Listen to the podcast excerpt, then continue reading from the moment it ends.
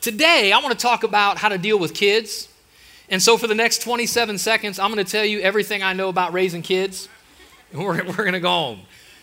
Raising kids, uh, obviously, when you think about a game, uh, I thought there would be nothing better than to talk about the game of trouble because raising kids can sometimes be a lot of trouble.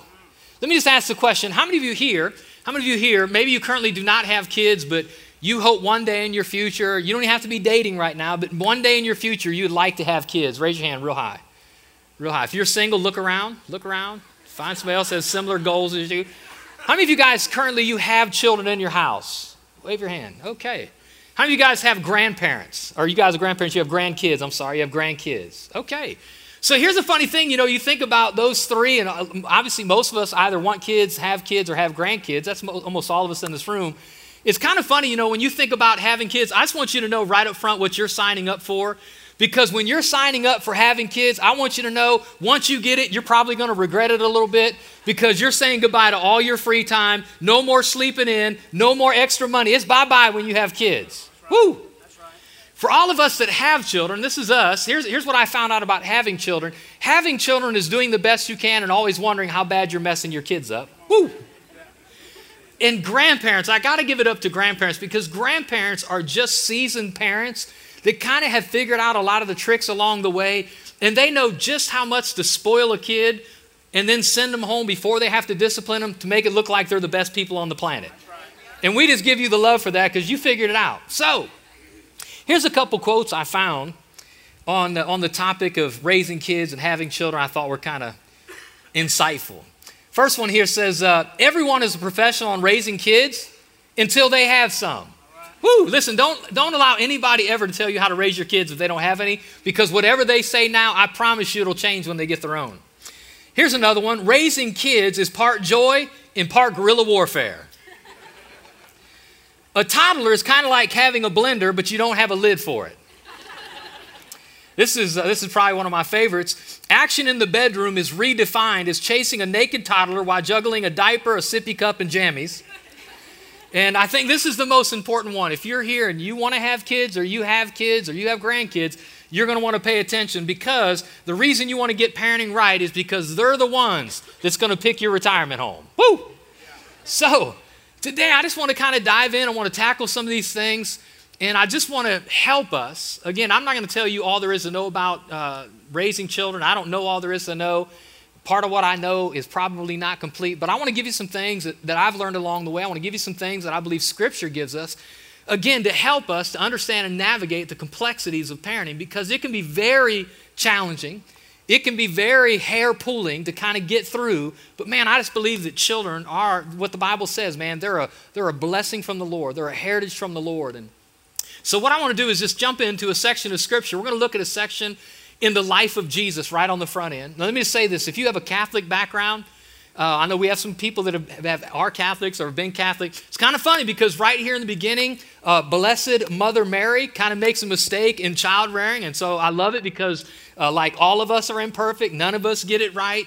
In fact, all of us in this room, if you have children, you've had this happen before. Anybody here, you've been in a store or you've been in the mall, or you've been like at a circus, you've been at a large event, and right one minute your child is right next to you, and the next minute they're gone.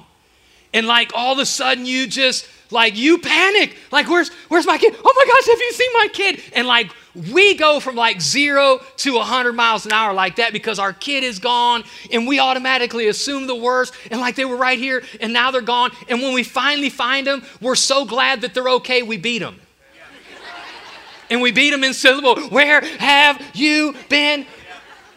You know, right? We're so glad. And here's the thing this is so important here on the front end that when it comes to parenting, we have to understand that children have the easy capacity of getting lost.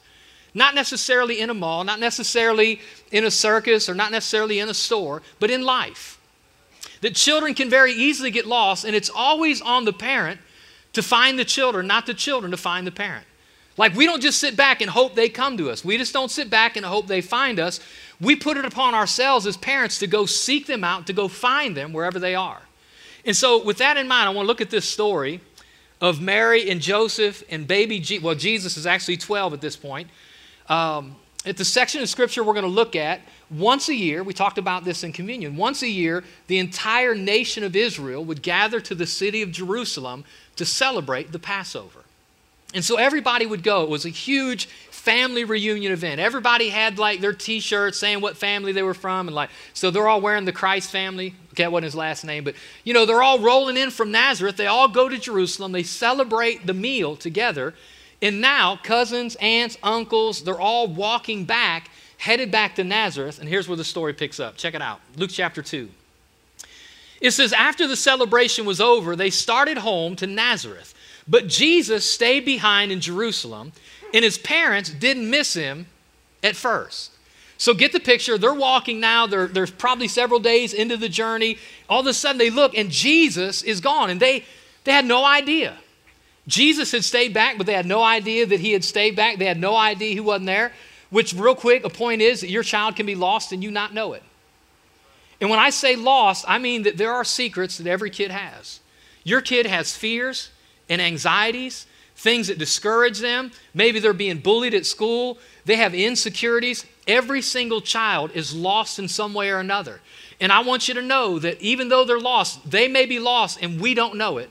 And so part of our parenting responsibility is to make sure that we don't wait for them to find us, but we go look for them. Keep rolling in the story. It says, because, watch this, because they assumed he was among the other travelers. But when he didn't show up that evening, watch this, they started looking for him among their relatives and friends. So, like, they're going around from like 10 to 10. Hey, have you seen, Je- have you seen Jesus? And like, they're hanging up flyers. They're passing out little milk cartons with a picture of Jesus. Like, has anybody seen Jesus? And this word, started looking, is a word with like a lot of anxiety and a lot of passion. Like, they wanted to find Jesus. Keep going. And when they couldn't find him among their friends and family, they went back to Jerusalem to search for him there. Last verse, watch this. It says, three days later, come on, y'all read that. How many days? Three days later, they finally discovered him in the temple, sitting among the religious teachers, listening to them and asking questions. So they finally found Jesus, but here's the thing they did not stop looking until they found him. They didn't say, you know what, we've looked long enough and, you know, he should have just, he, he should have just stayed with us. They looked as long as was necessary to find Jesus. Which means every one of us in this room that we have children, no matter how strained that relationship is, no matter how difficult that relationship is, as a parent, it is our responsibility to, to keep looking, keep searching, keep going after, keep pursuing our kids until we have them. Never give up on your kids. Come on, y'all. Never give up on your kids. If they're teenagers and you're done, never give up on your kids. If you're in a difficult season and they're not listening to you, never give up on your kids. In all the years that I've been alive on planet Earth, I've had friends with parents, I've had parents, pastored churches with families, and I've seen the inside and out of a lot of families. And here's what I have found, and sometimes this has been true about me as well is that oftentimes parents put a very high expectation on their children, but a very low expectation on themselves as parents. Let me say that again. Put a very high expectation on their children. Like, hey, I expect you to do this. You better get this right. You better clean your room. Blah. And like, we put all this, we put all this weight on our children. Then we hang back and just hope it happens. And we're there to strike if it doesn't.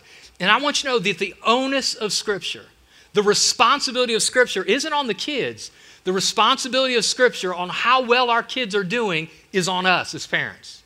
In fact, here's what the Bible says. Listen to this in the Old Testament, Proverbs says this. Read it with me. Train up a child in the way that he should go, and when he is old, he will not depart from it. So it's not, hey, listen, kids, get your life in order and like eat your green beans and get in bed in time, and you better be the right, you better be the right kid.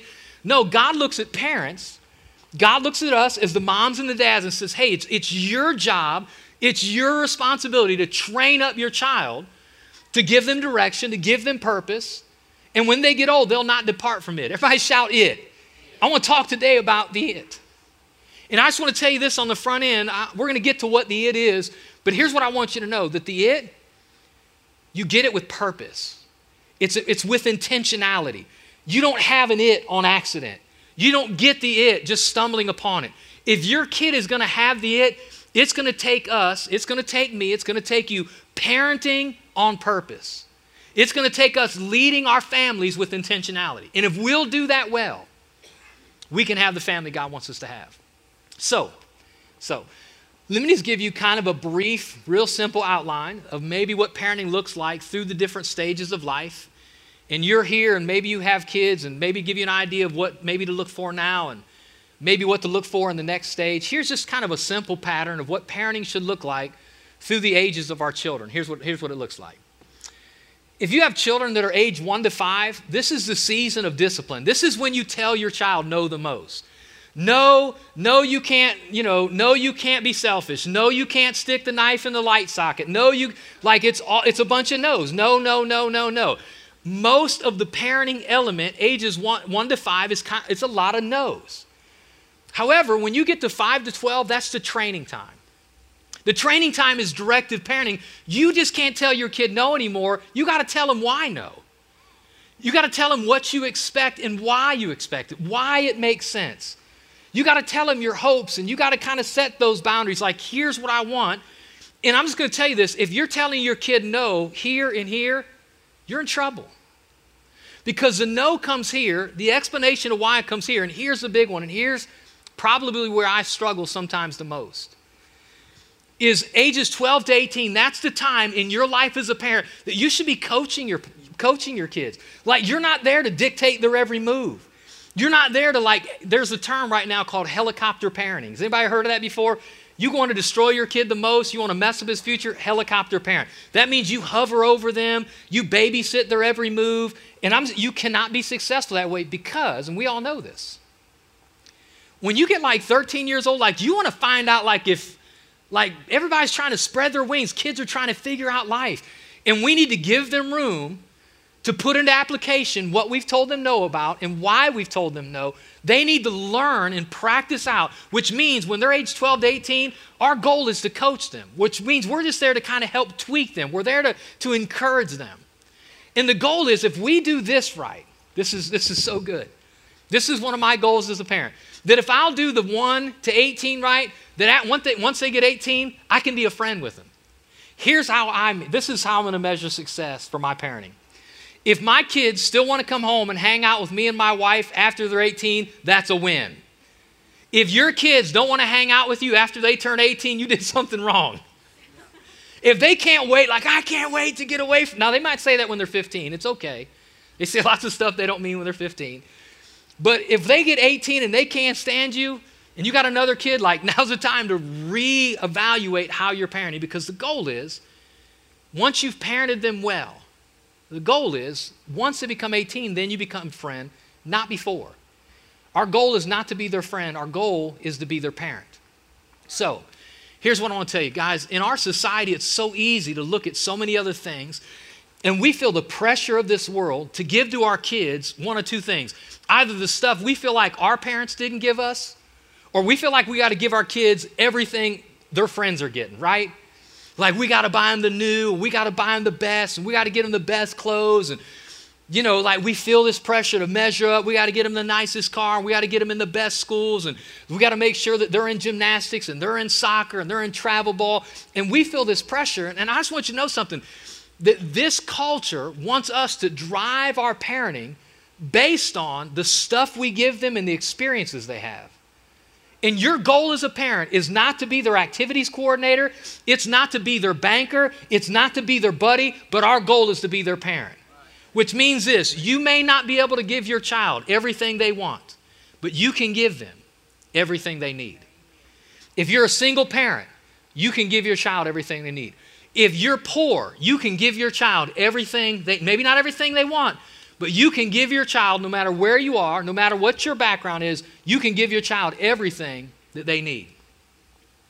And so, for a few minutes, I want to tell you what some of those things are. But, like, I'm looking through scripture and I'm trying to find like a great example of a father. Like, let's look at this guy. And I've been saying this through this series. There are not a lot of really great examples in scripture of families. There's just not. In fact, you find so much conflict in families, you find broken families, you find divorced families throughout Scripture. But I pulled back and I thought there is one example in Scripture that we can all take a cue from, and it is our Heavenly Father. Do you know that God, He is, and He has set Himself up, that ultimately we just don't have a God up there somewhere? But do you know that God has made Himself known to us as our heavenly Father, that He's our daddy, that we're in relationship with Him, and His goal is to help us grow up in our faith. And so, as we look at God, in fact, you find this, this same model throughout Scripture. Between the Old Testament and the New Testament, the Old Covenant and the New Covenant, the Old Covenant is a covenant, it's a contract between God and His people, the nation of Israel. The New Testament is a covenant between God and His people, the church. And all the way through you find in the Old Testament that God makes Himself known as a Father. And throughout the Bible, he's, call, he's talking to his people and he keeps calling them the children of Israel. Like, these are my children, these are my children. Then you get in the New Testament and you know what we're called, right? People of faith, like he's called our Heavenly Father and we're called children of God. And so when you look at God, this is so big, watch this. When you try to find a great example of a father, God is it. In fact, God is such an exemplary example of being a father that when compared to even the best earthly father, they're evil compared to him. So I'm, we're going to take some cues from God on, on how to father, how to parent, how to look at this thing. And ultimately, I want to say this that our primary goal, this is it, your primary role as a parent is to pass the baton to the next generation.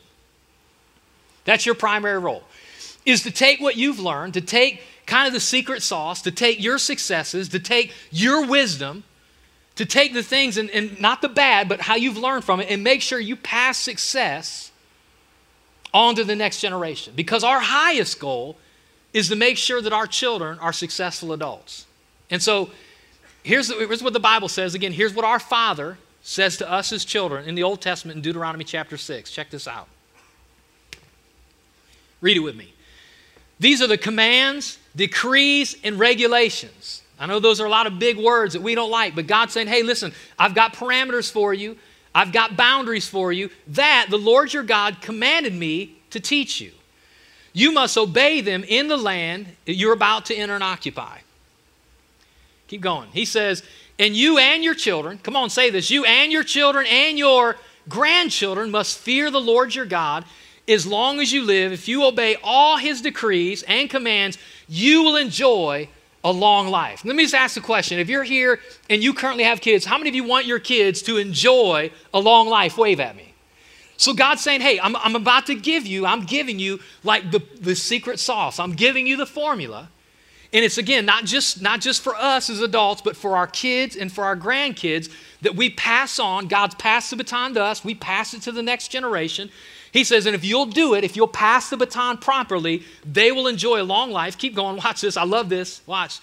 He says, and you must commit yourselves to these things wholeheartedly. So, so you, you can't kind of give it a, a second best effort. You got to give it your best effort. To these commands that I'm giving you today, next verse. And I love it right here. Anybody ever here feel like you've talked to your kids so you're blue in the face? I told you a million times. Do you know God feels the same way towards us? Watch this.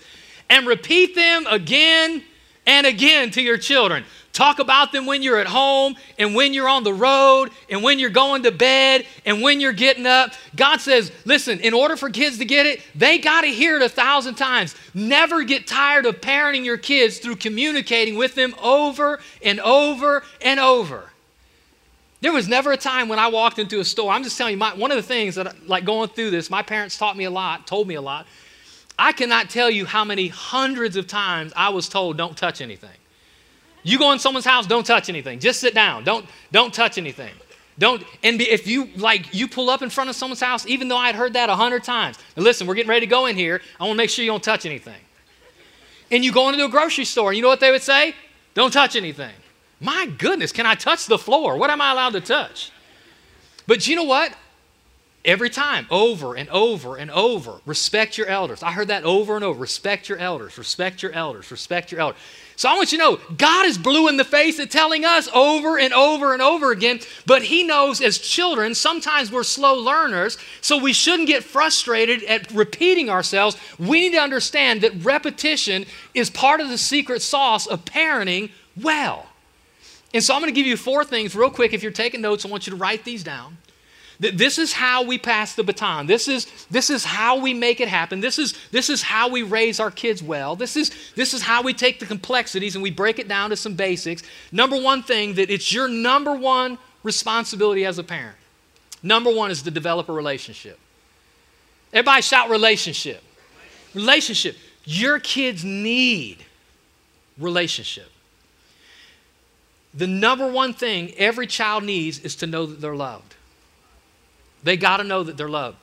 So you got to make sure that you're developing a relationship with them. And there's, there's really a reason, and, and here's why because information is translated best in the context of relationship. If you want to tell your kids something, listen to me, they don't care how much you know until they know how much you care. Listen to me, I'm just telling you, this is, this is true for all of us. This is true for all of us that, that we don't really honor rules as much as we honor people. And if you have a people, if you honor a person, like you just kind of will follow the rules. But if you don't respect somebody, you don't care about the rules. And I, this, is, this is so important. I'm going to tell you this, and I didn't tell the first service this. This is true for all parents, but if you're a step parent, you need to pay attention to this right here. Because I have found it's very difficult to be a step parent and have new step kids and trying to navigate those boundaries and what it looks like. And a lot of times, especially stepdads, they feel like they got to move into this new home and they got to lay the law down. Everybody needs to know that I'm in charge. And I'm just telling you that if you move into a house, you move into a home, you move into a family, and you try to push rules outside of relationship, you will always have rebellion. That the best way we communicate to our kids, the best way we pass on the regulations and the decrees and the commands is that we do it through relationship right? God, the reason we're the reason we're interested in what God has to say, even though we don't always like what He has to say, the reason we're interested is because He loves us. And He's made His love known to us by the cross of Calvary, which His relationship with us is what opens us up to His truth. And so we got to make sure, guys, listen to this, we got to make sure that we're building relationship. And it's never too late to start. Well, how, how do we do it? How do we, how do we build relationship? Here's some things you can do. Uh, we talked about this. Excess is best. Everybody say that. Excess is best. Come on, say that. Excess is best. I'm just telling you, you need to love your kids physically, verbally, emotionally, and you need to do it overboard. Like, you need to be, here's the thing all the parents, especially when they're like they're 9 to 13, your, your kids are going to hate that you're this way. Their friends are going to make fun of you this way. But secretly, they're going to say, I wish my parent was like that. You need to give excess touch to your kids. You need to look for every opportunity to hug them, to hold them, to get a hold. Like, you need to kiss on, you need to slobber on them, I'm telling you, all day long. My son's not in here, so I can say this. My son's 12 years old. He still kisses me goodnight, and I'm all good with it. He can kiss me goodnight until he's 25. Not 25, because I'm going to kick him out before then, but till like he's 18 if he wants to.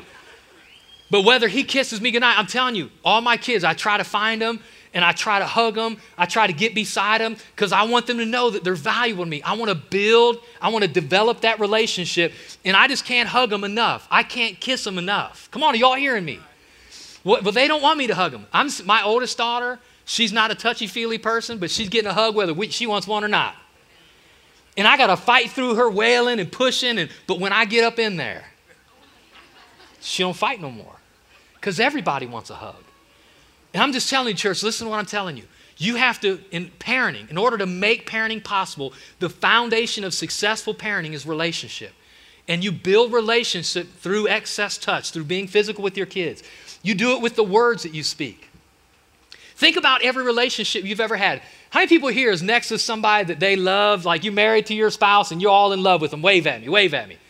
Like you went from not knowing them, how you got from where you were to where you are is you got there by touch. Anybody here remember the first time you held hands? Like you're sitting in a movie theater or you're sitting like you just kind of accidentally bump hands just to see if they're going to bump you back. And if they do, you latch on. Then you're on like Donkey Kong. In the first kiss, right? And everybody here, right? Notes. I don't know about this generation, but I'm from the generation in school we wrote notes in between periods. Come on, help me, somebody. And you'd pass it in between periods. So my wife, I kept some, my wife kept every note I wrote her through high school in a big box. And we had kids, and when they got old enough to read, we burnt those notes. we didn't want them reading them notes. But it's like all about our words. I'm just telling you, listen, be excessive in be excessive in the words that you use over your kids. The best three things, the best three things that you can tell your children is I love you, you're handsome or beautiful, and you have a purpose. I love you, you're beautiful, you have a purpose. I love you, you're beautiful, and you have a purpose. Because I promise you, this world is saying you're ugly, you're insignificant, and you don't matter. And they need to have a resounding voice inside of the home. And when you build that relationship, listen to me, they don't really care about the rules, but if you can get them to care about you, it opens them up to the rules. So we got to develop relationship. Here's the next thing we got to do we got to implement boundaries. We got to implement boundaries. Remember, I told you that, that God is, He's the best example of a father. Remember when He made Adam and He made Eve? One of the very first things that God the Father did after He created Adam, you know what He did? He created boundaries. He said, Hey, you can eat of all the trees in the garden, but He built a fence. He said, You can't eat here. And part of our job as parents, again, is right, we got to have, just like our Father had, not just for Adam, but he had for the children of Israel, he said, I'm going to give you regulations, I'm going to give you rules, I'm going to give you commands. We got to make sure that we are giving clear expectations to our kids. Clear expectations. I have found that as I look back over my years of parenting, that where I have dropped the ball, it's hard to say the most because I've dropped the ball quite a bit. Help me, somebody. Uh, but probably in disciplining my kids for something they didn't do that in hindsight I wasn't really clear about. Like I thought I was clear, but really I just thought they were mind readers. And we need to make sure that we're giving our kids very clear expectations. Like when you say clean the room, what do you mean? Because a clean room to me and a clean room to you may not be the same thing. What do you mean clean your room? Right? Like to some of you, you're like a drill sergeant, like you got the white glove test and you're flipping quarters on the blanket, does it bounce? And some of you, a clean room is, my God, you can't see the floor. So, what do, what do you mean by a clean room? Clear expectations. Clear expectations. We need to make sure that we are giving them boundaries. There was a study done by uh, Dr. James Dobson. Dr. James Dobson, he's a Christian psychologist, been around for a long time. Uh, actually, heard this a number of years ago. But what they did was they took a, a, local elementary school that had a playground with a fence around it. And they watched these kids run out on the playground, right? It was recess, whistle would blow, these kids would run out. And what they found was the kids were all over the playground. They were up hanging on the fence. And they asked themselves this question what would happen if we removed the boundary? What would happen if we took the fence away? And, like, right, their hypothesis was that if there's no boundary, they're just going to keep going. They're going to run into the road. Here's what they found and once they found this out, they repeated this experiment at school after school. They removed the fence, and here's what they found the kids no longer pushed the boundary or exceeded the boundary, they all huddled safely in the middle. They were afraid to move out. And here's what they discovered kids want boundaries because boundaries create a safe feeling. I know that I can go here and it's unsafe to go any further. So we owe it to our kids. We owe it to our kids to set limitations, to set boundaries, to give clear expectations. That's our goal, that's our call. And here's the big one this is where it gets a little bit tougher. We got to confront disobedience. we got to confront disobedience. That means that when we give in clear expectations and our kids don't meet the clear expectations, there has to be some kind of response. There has to be a consistent and clear response to when they don't obey the clear expectations. Now, I'm, I can't, I'm not going to be very careful here, careful here because I don't want to tell you guys how you personally discipline your kids. But I'm just telling you, some of your kids can use a beating. I'm just saying that. I'm just telling you. There are, there are some times and there are some ways to discipline children. I am a fan because the scripture is a fan, because God is a fan of discipline in the context of corporal punishment. Now, let me just ask the question. Y'all just help me here. How many people here got corporal punishment when you was a kid? Which means you got to be, oh, praise the Lord. You didn't get a beating, you got a beating, right? Got a beating. Now, listen to me. There is a there is a proper way to administer corporal discipline. Now, if you're not for it, that's fine, and I get it. We live in a, a crazy culture right now that if you like use corporal punishment on your kid, like you could go to jail. There's crazy stuff happening. When my, when my older brother, one day he was in school, I remember this as a kid, he came home one day and he had a card that they had handed out that day that if you're facing physical abuse or violence at home, you could call this number and like someone would come help you. And so I remember him coming home telling my parents, like, you can't beat me anymore because I got this car with a phone number on it. My dad's like, you better have a corner on that card and an ambulance because that's what you're going to need. You ever call that number. so listen, listen. Remember what, I, remember what I told you ages one to five. That's discipline. You do, you do what you want. I'm not here to tell you how to do it in your house, but I'm just telling you corporal punishment is effective if you do it without anger right? If you beat your kid in anger, that's not discipline. That's you getting your frustration out. Totally different thing. If you do it in a way that's moderate, because your brain starts getting wired, right? Pain, right? If I get this response, I get pain. If I get this response, I get pain. So I want to avoid pain, so I'm not going to have this response. However, once your kid gets around six, seven, eight, especially, corporal punishment doesn't work anymore because you got to beat them harder to send the message of pain. And by then, I'm just telling you, it's not effective. So you got to find some other way to discipline your kid because every good father disciplines their kid. Our heavenly father disciplines us. And if we're going to be good parents, we got to confront disobedience. Remember what God told Adam listen, hey, Adam, here's the boundaries. But if you go outside of the boundaries, consequences. Everybody shout consequences. There's consequences. God told the children of Israel, hey, here are the boundaries, here are the commands. Here are the regulations. If you do these, you're going to live a long, great life. But if you go outside, consequence. Everybody shout consequences. In the New Testament, as followers of Jesus, we have grace. He's our Heavenly Father, but you know, He set boundaries for us. Galatians chapter 5 tells us that if you get outside of those boundaries, whatever you reap, you're also going to, whatever you sow, you're also going to reap. There are consequences. So here's what the Bible says in the book of Proverbs. Watch this, read it with me. For the Lord, come on, read it. For the Lord corrects those he loves, just as the Father corrects a child in whom he delights. I'm just telling you, if your kid has never hated you, you're not parenting right. Listen, I can remember lots of times where I got disciplined and I was up in my room and I hate you and I'm running away. I can't stand any of you anymore.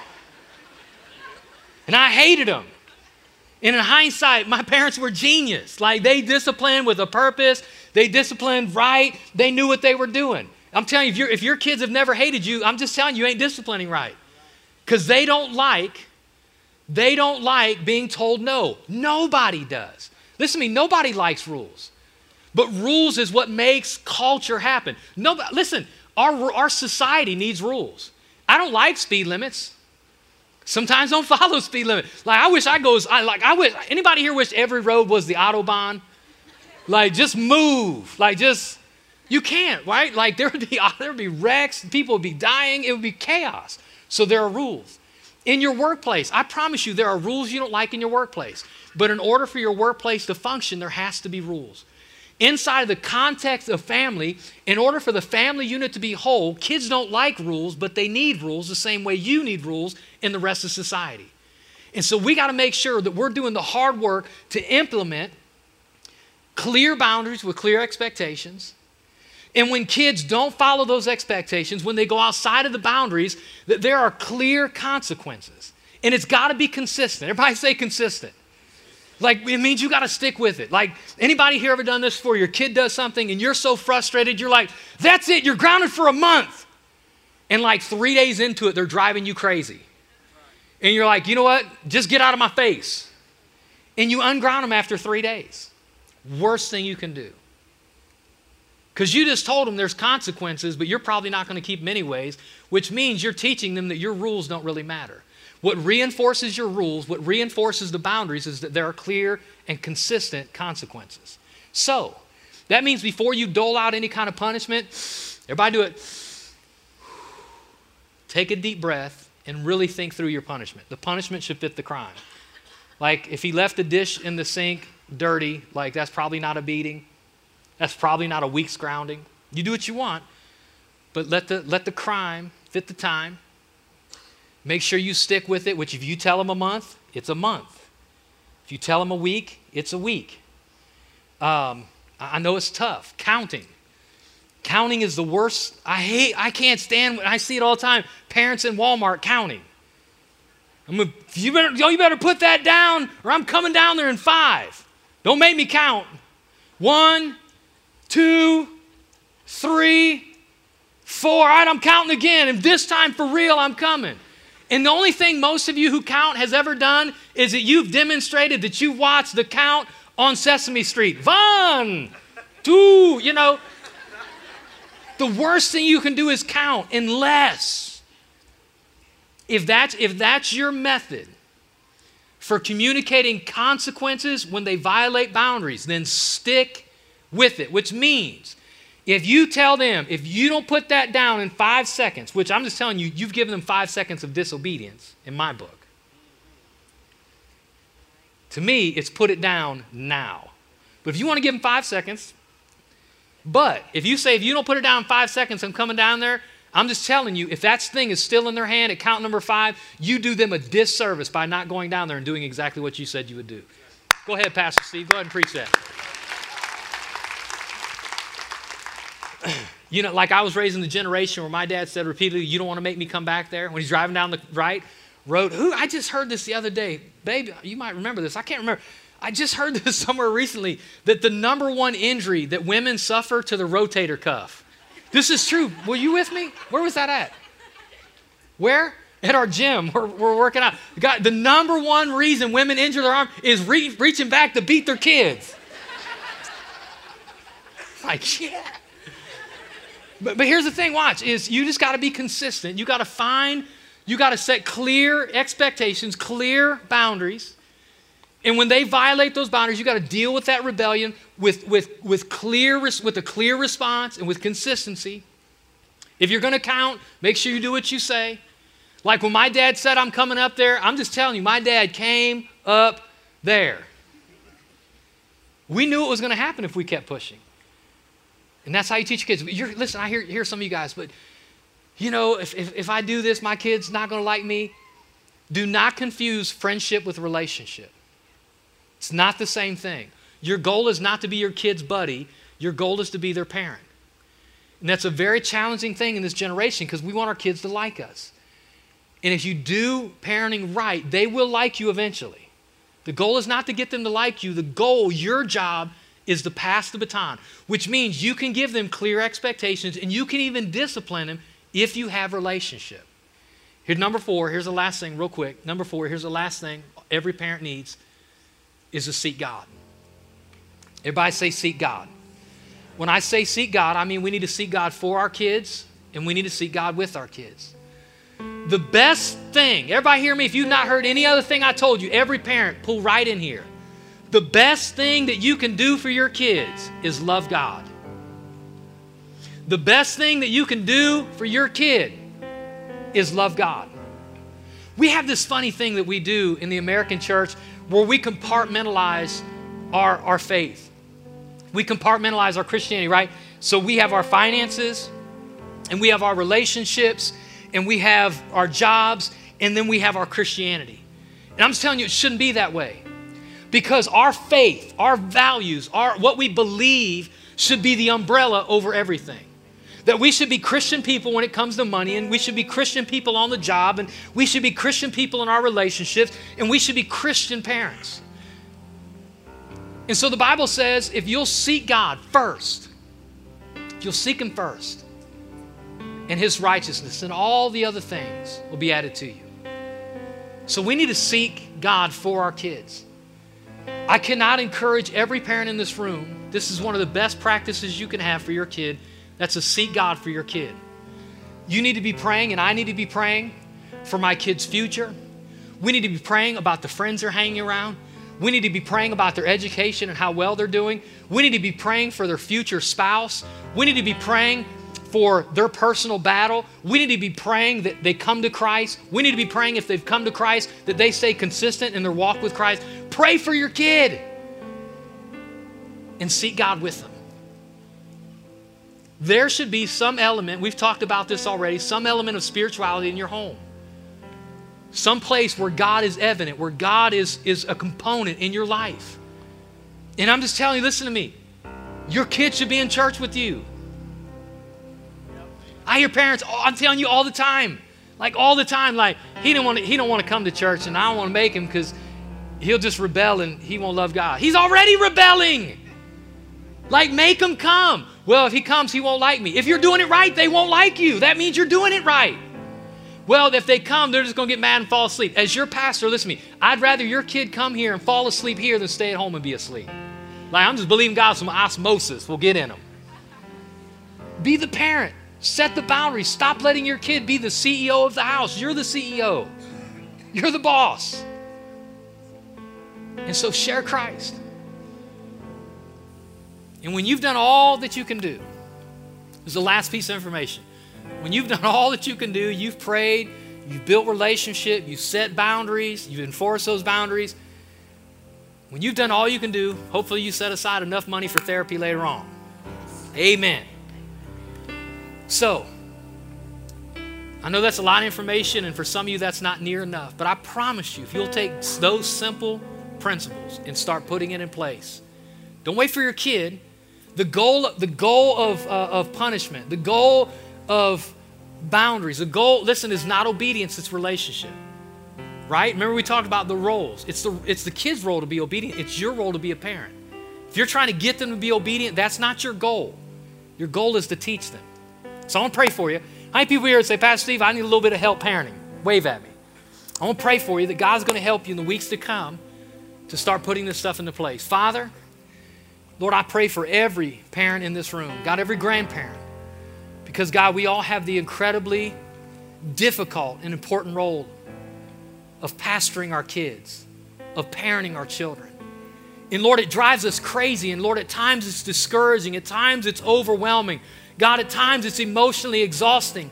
But God, there is no higher call than to make sure that we raise our children to pass the baton to the next generation and to raise them to be successful adults. So, Lord, I pray God, help parents here, especially parents that are in difficult relationships with their kids.